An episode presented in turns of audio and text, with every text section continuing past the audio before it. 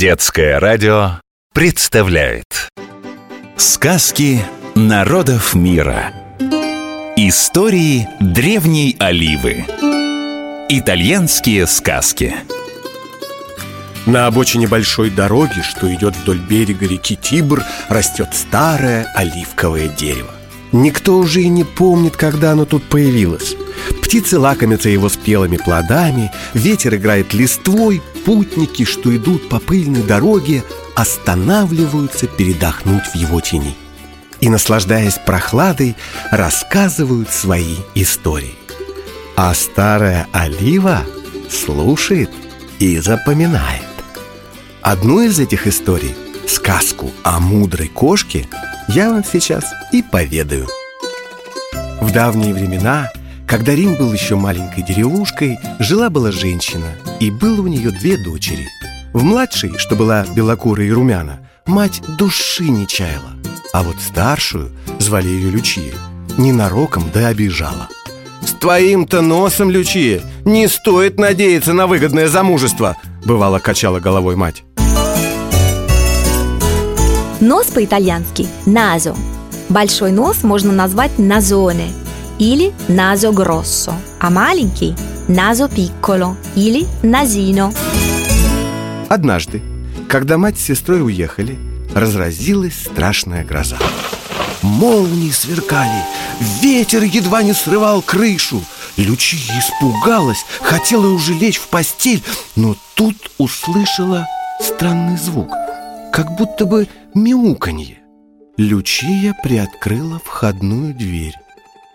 На пороге сидела грязная, ободранная кошка. Кошка по-итальянски – гатта, а кот – гатто. Итальянский вариант русской народной пословицы «знает кошка, чье сало съела» звучит так «Tanto va la gatta al lardo che ci lascia lo zampino».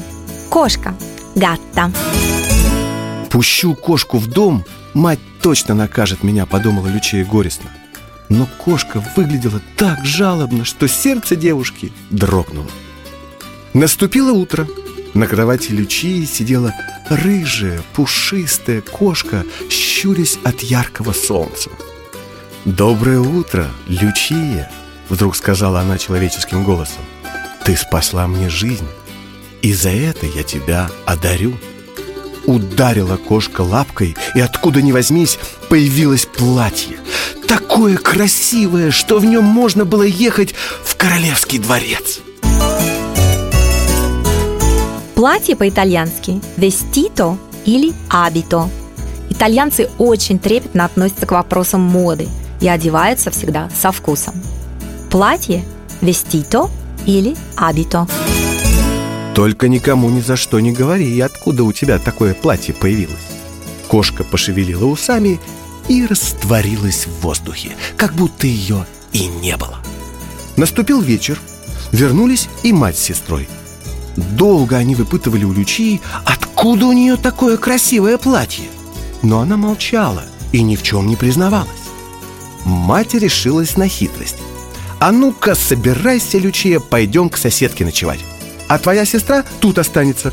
Может, и с ней чудо какое приключится». Ночью разразилась гроза.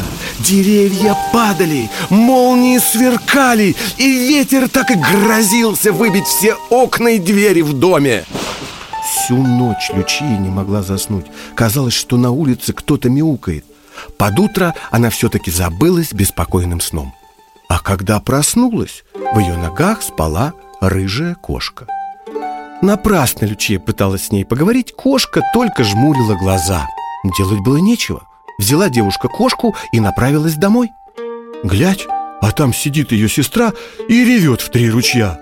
Все мои вещи превратились в грязные тряпки Но это еще ничего. По кровати ползали черви да пиявки. Я глаз не могла сомкнуть от ужаса.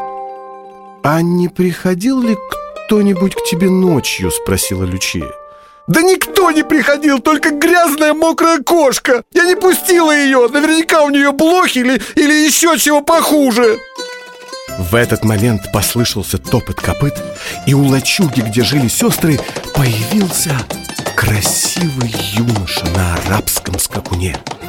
Кошка тут же прыгнула на руки юноши, и Лючия готова была поклясться, подмигнула ей. «О счастье! Вы нашли мою кошку!» — воскликнул юноша, обращаясь к Лючии. А потом юноша, он, конечно, оказался принцем, пригласил Лючию поужинать вместе с королевской семьей.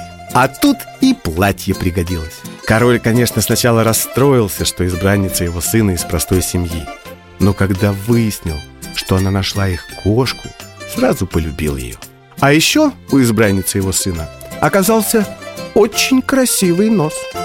Повторяем, запоминаем. Сегодня мы с вами узнали, что нос по-итальянски «назо», кошка по-итальянски «гатта», а платье «вестито» или «абито». Сказки народов мира. Истории древней Оливы. Итальянские сказки.